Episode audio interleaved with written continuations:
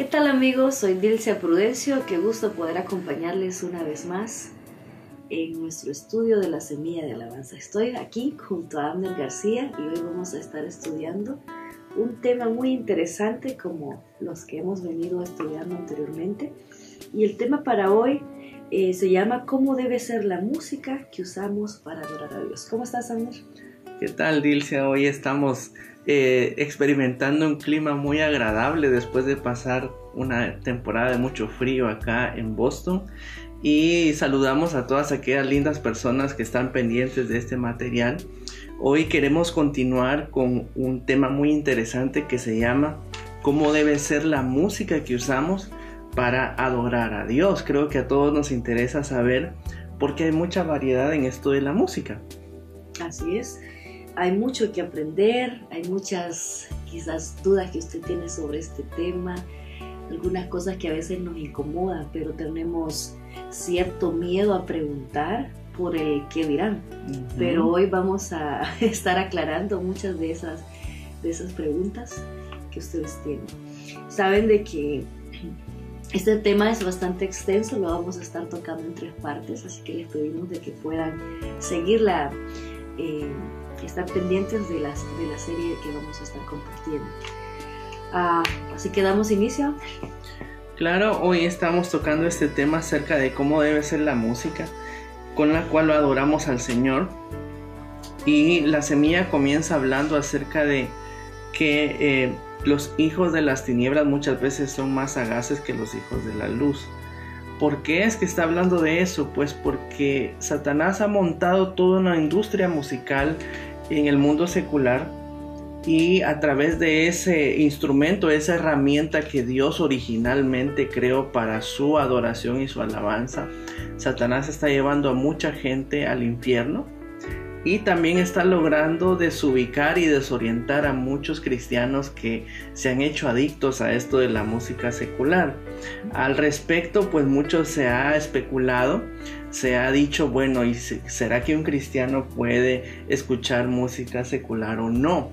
Nuestra postura claramente es que no te conviene ¿verdad? No porque no puedas, porque sea una prohibición. El apóstol Pablo decía que todas las cosas me son lícitas, pero no todas me convienen. Y por experiencia personal, no conviene. Pero, ¿por qué? Vamos a poder analizarlo hoy. Nosotros como cristianos tenemos acceso al creador original de todas las cosas y no necesitamos recurrir a las estrategias de Satanás como punto de referencia.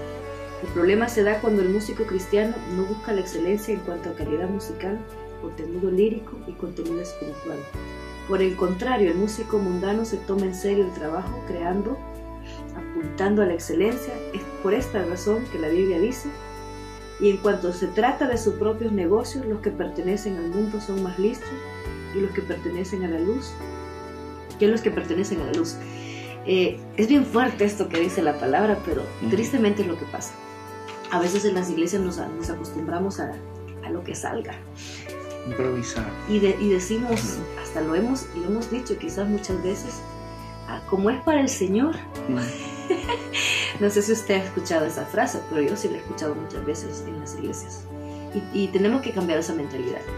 El Señor es el creador de la música, el Señor es el creador, es el que nos ha dado los talentos. Por lo tanto, tenemos la capacidad para hacerlo excelente para Él. ¿Por qué no ir cambiando esa mentalidad de decir, ah, a como salga? O no tengo tiempo esta semana, así que, así que se queda a medias. Eso es lo que muchas veces hemos implementado. Pero cuando llega ya la cultura de querer, por decir así, apretar un poquito más a los músicos, a los cantores, a decirles, muchachos, tenemos que levantar el nivel, tenemos que hacerlo mejor.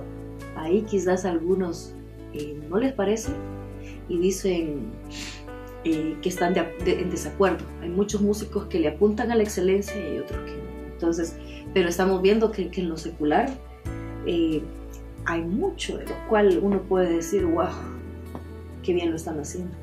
Se toma muy en serio ese trabajo de crear música, de volverse excelentes en lo que hacen, componen lírica ingeniosa y este tipo de cosas. Entonces, de alguna manera, pues ellos están haciendo un trabajo con excelencia, pero lo están haciendo con las motivaciones equivocadas. Eh, la, la semilla de alabanza comienza hablando acerca de un ejemplo que nos da la escritura. Dice Lucas 15, 21 al 26. Y el hijo le dijo, Padre, he pecado contra el cielo y contra ti, y ya no soy digno de ser llamado tu hijo.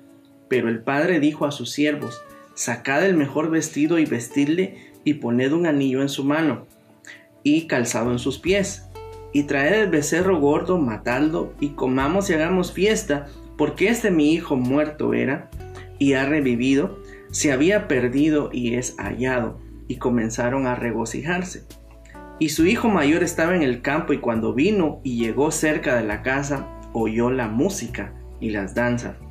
Y llamando a uno de los criados le preguntó qué era aquello.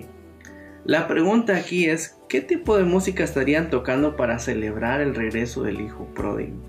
Seguramente era una música alegre, una música de fiesta, era una gran celebración. Y a través de esa historia nos ponemos a reflexionar en varios principios. El primero de ellos es que Dios es el creador de la música. Eh, o sea, no hay nada en la música que sea de Satanás. Todo es creación de Dios. Ahora que se esté usando mal es algo muy diferente. Colosenses 1.6 nos dice de esta manera, porque en Él fueron creadas todas las cosas, las que hay en los cielos y las que hay en la tierra, visibles e invisibles, sean tronos, sean dominios, sean principados, sean potestades, todo fue creado por medio de Él y para Él. Y el segundo principio que quisiera comentar aquí con Dilcia es que Satanás no crea música, sino que él copia, piratea, roba y la utiliza para sus propósitos. ¿En qué sentido crees tú que Satanás está robando lo que es de Dios? Bueno, Tú explicabas anteriormente de que todo lo creó el Dios, absolutamente todo. Así que nosotros sabemos, eh, decimos, ay, es que la música es del diablo, pero tú hablabas también de que es la, la propósito que se le ha dado. Y aquí nos habla de que Satanás es un copión, un pirata, un, pirata. un ladrón, que lo que ha venido a hacer, según Ezequiel 28.3, es eh, nos habla de que en el Edén, en el huerto de Dios estuviste, de toda piedra preciosa era tu vestidura, de cornerina, topacio, jaspe, crisólito, perilo y onís, de zafiro, esmeralda y oro. Los primores de, de tus tamborines y flautas estuvieron preparados para ti el día de tu creación. Él se convirtió en una mala persona porque él codició algo que era exclusivamente propiedad de Dios, que es la adoración, que es ese trono del cielo en donde el Señor está sentado y él codició todas estas cosas, dice que su corazón se llenó de orgullo y él quiso ser semejante a Dios.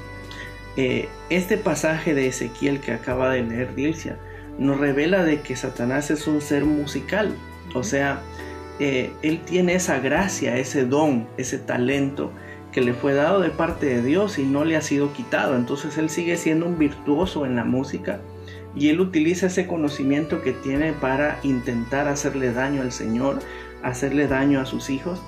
Y ha montado, como decía al principio, toda esta industria de música secular para eh, promocionar, por decirlo así, eh, sus malos productos, que serían los pecados, la corrupción, la inmoralidad.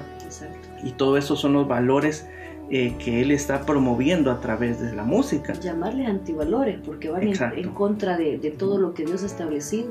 Y tristemente eh, vemos el éxito que tienen todos estos eh, cantantes, músicos que están promoviendo este tipo de cosas. Y es ahí donde muchos, muchos músicos cristianos, muchos cantantes son tentados a querer dejar de lado la música cristiana e inclinarse más a este mundo de la música secular por el gran éxito e impacto que está teniendo a nivel mundial. Y creo que este tema es bien amplio, hablar un poquito acerca de, de que lo que Dios estableció, ese don tan, tan bueno que le dio a Él y hoy cómo Él lo está usando para, que muchas personas sean afectadas porque la música no solamente es música, la música es algo que llega al espíritu, llega al alma, algo que nos conecta, algo que nos hace viajar a, nuestro pasado, nos hace recordar quizás eh, sufrimientos. Depende de lo que nosotros estamos escuchando, así somos afectados. Eh, también eh, nos dice, siguiendo con esa parte, ¿quién se los preparó? El punto C dice, no existe tal cosa como música cristiana, humana o satánica. En la definición de música entendemos que el mismo do, re, mi se aplica para que exista lo que se define como música. La diferencia está en motivación, espíritu y lírica producida por el compositor. Ya Abner lo decía, la música le pertenece al Señor, un mismo do en música cristiana es un mismo do en música secular. Lo que cambia es la motivación, el espíritu y la lírica eh, que va impresa en ello. Más adelantito vamos a estar hablando un poquito acerca de la composición, acerca del espíritu que va en la música y acerca de la lírica. Ah, terminamos este, este tiempo hablando del literal C. Dios no dejó partituras, dejó letras descritas en los salmos y el resto de la Biblia. ¿Por qué? A Dios le interesaba la música, sino el corazón del, del compositor. ¿Qué piensas sobre esto? Lo que eh, pienso yo es de que mucha música secular es codiciada por los cristianos también, por el tema del ritmo. O sea, si tiene buen ritmo, no importa el mensaje que estés transmitiendo, no importa los antivalores que esté promoviendo, no importa la vida de la persona que lo está eh, interpretando, pero según el Señor eh, sí es importante. O sea, eh, la música va a ser igual para lo secular o para el ámbito cristiano en el sentido de que los sonidos, los ritmos, las leyes de la música van a ser las mismas, pero la música se convierte entonces en un vehículo y depende de qué es el mensaje con el que estamos eh, impregnando nuestra música, así va a ser la música eh, beneficiosa o perjudicial para tu vida espiritual. Así es. Bueno, vamos a cortar esta parte. Eh, les invitamos a que puedan estar pendientes de nuestra siguiente intervención. Comparta este video con todos sus amigos y ayúdenos a llevar este mensaje, ayúdenos a poder transmitir esto que nosotros estamos aprendiendo acerca de alabanza y adoración y sé que va a ser de muchísima bendición. Amén. Así que Dios les bendiga, estaremos en comunicación muy pronto.